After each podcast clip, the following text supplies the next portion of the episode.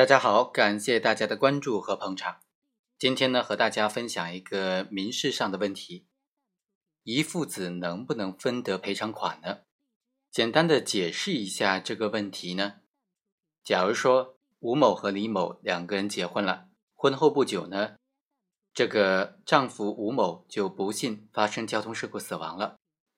吴某的家人获得保险公司的赔偿款，总共是一百多万元。在吴某发生交通事故的时候，他的妻子李某已经是身怀六甲了。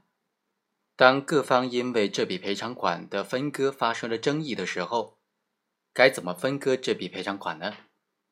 李某所怀着的那个胎儿究竟能不能分得这笔赔偿款呢？这样的争议啊，在司法实践当中也是存在的。我们来分析这个问题。首先，从死亡赔偿金的性质来看呢。这笔赔偿款呢，就是给死者近亲属共同共有的一种赔偿。死亡赔偿金的性质是财产损害赔偿金，是对死者近亲属因为死者死亡导致的生活来源的减少和丧失的一种赔偿，是对家庭预期未来收入损失的赔偿。这个权利由死者的近亲属共同共有。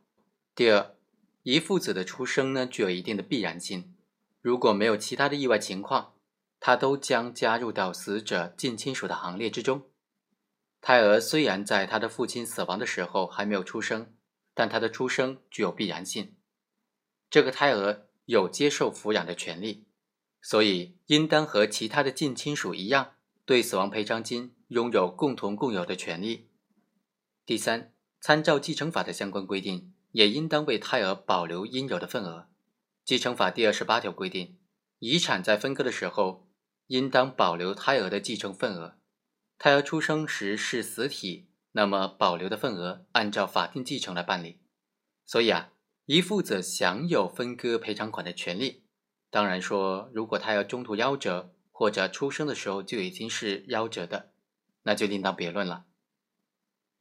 好，就对这个问题做简单的分析。我们下期再会。